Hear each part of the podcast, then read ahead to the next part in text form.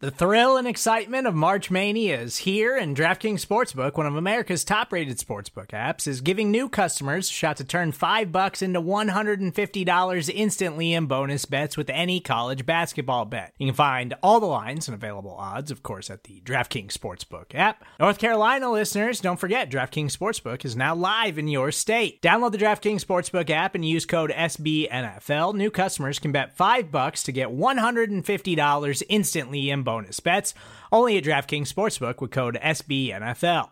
The crown is yours. Gambling problem? Call 1 800 Gambler or in West Virginia, visit www.1800Gambler.net. In New York, call 8778 HOPE NY or text HOPE NY. In Connecticut, help is available for problem gambling. Call 888 789 7777 or visit ccpg.org. Please play responsibly on behalf of Boot Hill Casino and Resort 21 plus age varies by jurisdiction. Void in Ontario. Bonus bets expire 168 hours after issuance. See DKNG.com slash B ball for eligibility, deposit restrictions, terms, and responsible gaming resources.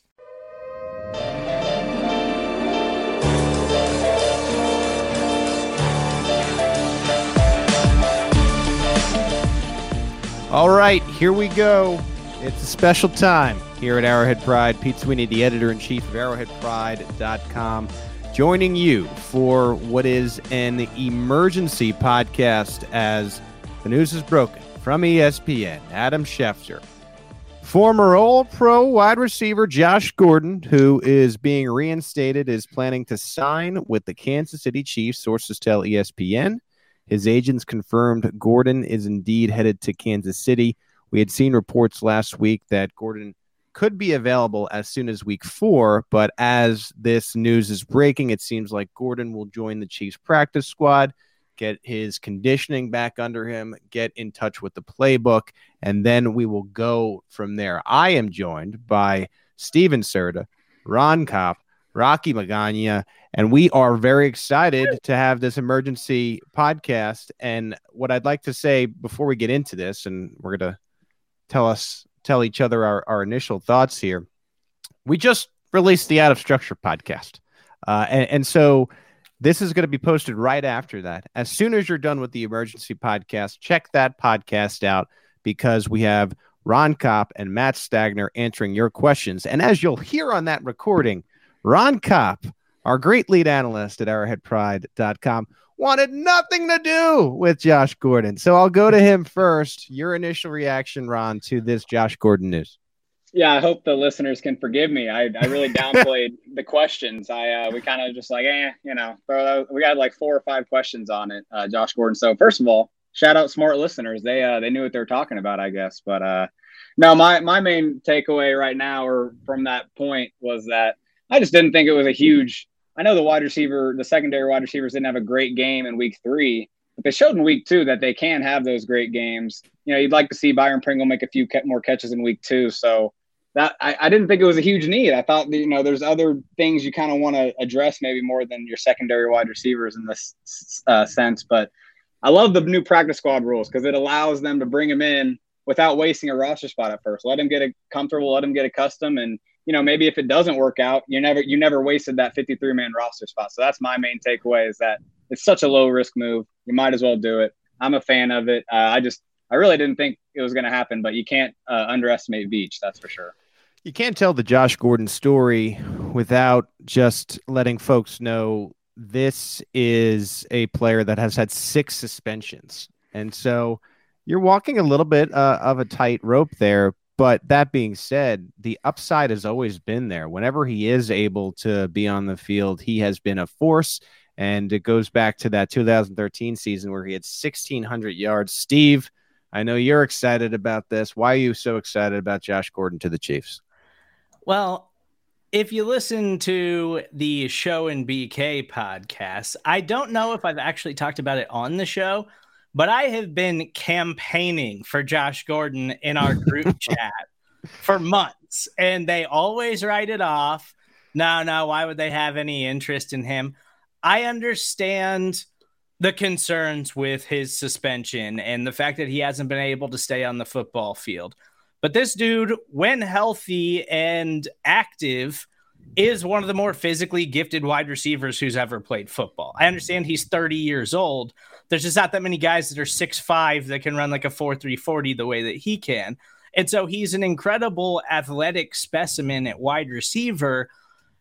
I don't think that's what you're getting. Like you're adding him to the practice squad, of course, let him learn the offense, see what he's capable of doing. But the Chiefs just desperately need another option because we've seen it for two consecutive weeks now where defenses are just daring them to get beat by the other wide receiver options. Teams are even saying, we'll give Kelce 100 yards. We don't care about Kelce. What we're not going to do is let Tyreek beat us for 60 yard touchdowns. And that's slowed the Chiefs' offense in a significant way. Josh Gordon is a type of big play jump ball wide receiver that gives you an outside threat that you don't have right now because he can make athletic type of catches that a player like Mecole Hardman just simply has never made in his entire career. Like he's just not that type of athletic guy. He's a burner, and that's what he is, and that's totally fine. It's worked okay at times. I'm not act to sit here and act like Josh Gordon being added to this roster is to be this massive boost. Like all of a sudden, we're going to see the 2018 Chiefs offense or something like that. Sammy Watkins has never had over 700 yards in this offense. But Josh Gordon does give you an element in the passing game where defenses might have to look at that once he gets onto the field for the Chiefs and say, all right, we can't just put two or three dudes on Tyreek now. We got to worry about that other guy on the outside. And then, oh, they got Mecole Hardman on the field now. He can burn us too because we don't have to rely on Mecole to be that more reliable second passing option. Yeah, I think the Chiefs have just been looking for this type of receiver size and weight wise for a long time now. I mean, we saw that there was interest in the offseason in someone like Juju Smith Schuster. We saw there was interest in someone like Josh Reynolds, both over the six feet and around 200 pounds. This is a six foot three, 225 pound receiver. And I know the thing about the age, but you look around the league, there are still productive receivers after the age of 30. And we saw what Sean Jackson could do. We've seen what Adam Thielen can do just on Kansas City. I know he's not a receiver, but we've seen what Travis Kelce's been able to do the age of 30 and 31 here. So the upside is hard to argue with. Rocky, what are your initial thoughts? I mean, like they already said, you know, buy low on this one, and it's it's nothing but upside. You're really not risking um, anything. And I think you saw yesterday, especially, they do have to find another two option that the wide receiver two by committee just isn't working out. Um, at one point, the Chargers, I think, put eight guys on one side of the field and then just left the wide receiver two manned up on the other side. You know, um, they're they're daring the Chiefs to put somebody else out there that can make a play besides Travis Kelce and Tyreek Hill. Now, you know, he's got to come in. He's got to get in football shape. You know, it, it, may be the halfway point in the season before he ever even takes a snap. Andy right. Reid's offense is notoriously difficult to learn. But, um, I mean, I don't see any real risk. I just, you know, I hope for Josh Gordon's sake, you know, that he's healthy and that he's able, you know, to take the next step forward in his life.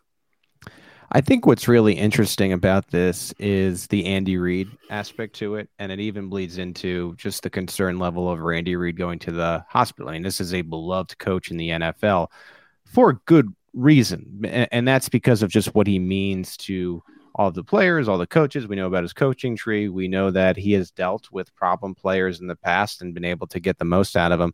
And there's a key detail in Adam Schefter's ESPN.com article on this, and I want to read this to you. And Ron, I'll let you react. Gordon had multiple teams contact him and express interest in signing him, which speaks to, I think, his upside. And then I'll continue. But one of the attractions of playing in Kansas City was making it a long term stop and spending multiple seasons there, according to his agents. And so, what Gordon is looking at this is not just an opportunity to play in 2021. He thinks he may finally be able to find a home in Kansas City and, and it starts with staying out of trouble off the field. But who better to be able to finally accomplish that for the first time, what, since 2012, 2013, than Chiefs head coach Andy Reid? Yeah, absolutely, and and that's why it was. It, it shouldn't have been as surprising to me. You know, we've seen this happen over and over. I mean, you know, it's not the same situation, but the Chiefs did bring in Le'Veon Le'Veon Bell last year, a, a guy that's been an All Pro guy that you know obviously wasn't as good, but hey, you take the swing on him. And yeah, I, I think Gordon's smart to do that uh, to come to Kansas City because if you think about it, you know, this wide receiver two issue is not just something that's just this year and they can just fix with maybe a draft pick next year. You hope that's the case, uh, you know, without, you know, Gordon taking off, obviously. But he probably does see the fact that there is there is a hole here for a second receiver to, to take off and and be uh, the second guy beside Tyreek Hill. Because Mecole's just, I don't know, Mecole Hardman is just really not kicking it into gear. You know, there's a, it's still a long season ahead of us, but it just really hasn't happened with him yet. You, you really hoped it would, but it just hasn't happened. The Chargers game, he had a good game, but a lot of his production came on those little tap passes. It wasn't still downfield right. stuff that that we kind of need to see from your second wide receiver. And so I think Gordon's I, smart uh, to be a good part of the offense, but also, hey, he, he does see that long term you know hole in the Chiefs' offense, and I think it's smart on his part. I just think about based upon the early looks at Mecole Hardman in 2021 I mean, is this really a team where Hardman's going to be going into the last year in 2022 and, and there's going to be interest in signing him to an extension? I don't think so, which means you'll forever be looking for who's going to be that number two receiver opposite um, a, a Tyreek Hill. And I just think that Josh Gordon provides you the size and the red zone target that uh, you're looking for in this offense. And, and what you're, you're essentially getting if Gordon can just stay on the field and be healthy and again, stay out of trouble – is now an offense where your top five weapons are Travis Kelce, you have Tyreek Hill, you have Clyde Edwards Helaire, and now you have Josh Gordon, and, and you can figure out, okay, who's going to be um, that next guy in this offense. But with Patrick Mahomes, I just, I, I don't know once this thing gets clicking on all cylinders, how you'd be able to stop it. That truly would be, Steve, an, an all pro offense when you look at all those skill position players. Yeah, and I understand that Josh Gordon at 23 when all of this stuff started isn't the same guy at 30, at least physically wise in the NFL. Like you just simply can't be. But he's but still I, Don't you think the silver lining though is I mean, he's been off the field now from 2019 since 2019 and he hasn't even in those years. Granted he is older, but he hasn't in those years played full seasons. He's he's been anything but that. So you sure. do have that on your side a little bit, so it's worth that is worth noting. Sure, and you know when the Patriots released him during his time with them, it was over an injury, and then yeah, uh, other things that wound wound up leading to him getting suspended again, and then kind of the same thing in Seattle. So that's kind of what you're worried about. But I agree with everybody in it's just a low cost move. Like this is a classic Patriots style Belichick Brady era move where, okay, things aren't working early in the season. Let's readjust. Let's make a change here and see how we can fix this moving forward because teams have figured us out a little bit. We understand that we can still put up points and we're still doing that, but we're not doing it with the ease that we normally are capable of. And so they looked at it, already said, okay, let's let's make a move. And I, am happy that they did. And i hope that it works out because i'm a big josh gordon fan. I think he's an incredibly talented player. And i would love to see patrick mahomes throw bombs to josh gordon. I think it just is wild how directly after just a, a ridiculous display on sunday with some of the other receivers. We know that mecole hardman as, as ron kind of alluded to had some of these gadget plays but you had a moment where a, a, ball bounces off Marcus Kemp's chest into Asante Samuel Jr.'s diving hands. Byron Pringle down the sideline is a little out of sync. Demarcus Robinson is running to the wrong end zone. And you got to think Brett Veach, as he's watching from his press box, is like, we got to add another. Oper- we got to add another person. he was on the phone. He was on the you phone. know what I mean? Like we have to do something here. And it was so, the D Rob wrong direction that Brett Veach was like, all right, call, call up Josh Gordon. The challenge here that we keep running into, Rocky, though, is that he may not be available for two or three weeks. So you got a, a stretch here starting with the Philadelphia Eagles where you got to make it work. And then Gordon turns into what could be the ultimate reinforcement. Yeah. I mean, he does turn into ultimate reinforcement. You do have to kind of, you know, hold the line until he's available um, to get here. But I think in Gordon's situation, looking at it, this might be the best possible situation. Andy Reid loves a reclamation project, and this might be the last stop on the line for him. If he didn't, he wasn't so talented, he wouldn't keep getting these shots. Right. But with his history with Michael Vick and other players who have had trouble, this and Andy Reid has a personal history with this sort of trouble. You know that mm-hmm. that this may be the the lone spot where Josh Gordon could be successful. I think the the main thing that we keep going back to, and I think the the point we all agree with, and we could close here is it's just such a low risk, high reward move. The floor could be a player that can't figure it out and can't get the offense down, or just can't stay out of trouble, and the Chiefs end up quietly, you know, saying goodbye to him. and the ceiling, I think, could be what Tom Brady is doing in Tampa Bay with Antonio Brown. Tom Brady actually tried to do this with Josh Gordon before he was connected with Antonio Brown, and maybe Andy Reid can get it done for the Kansas City Chiefs. So that's an emergency podcast for you. I want to thank Rocky, Ron, and of course Steve for joining us. And I need to reiterate if you you are done here and you've listened to this emergency podcast, stay on the line right here on the Arrowhead Pride Podcast Network because we just released out of structure taking your Twitter questions. Ignore everything that Ron said about Josh Gordon. We don't need to talk about that ever again.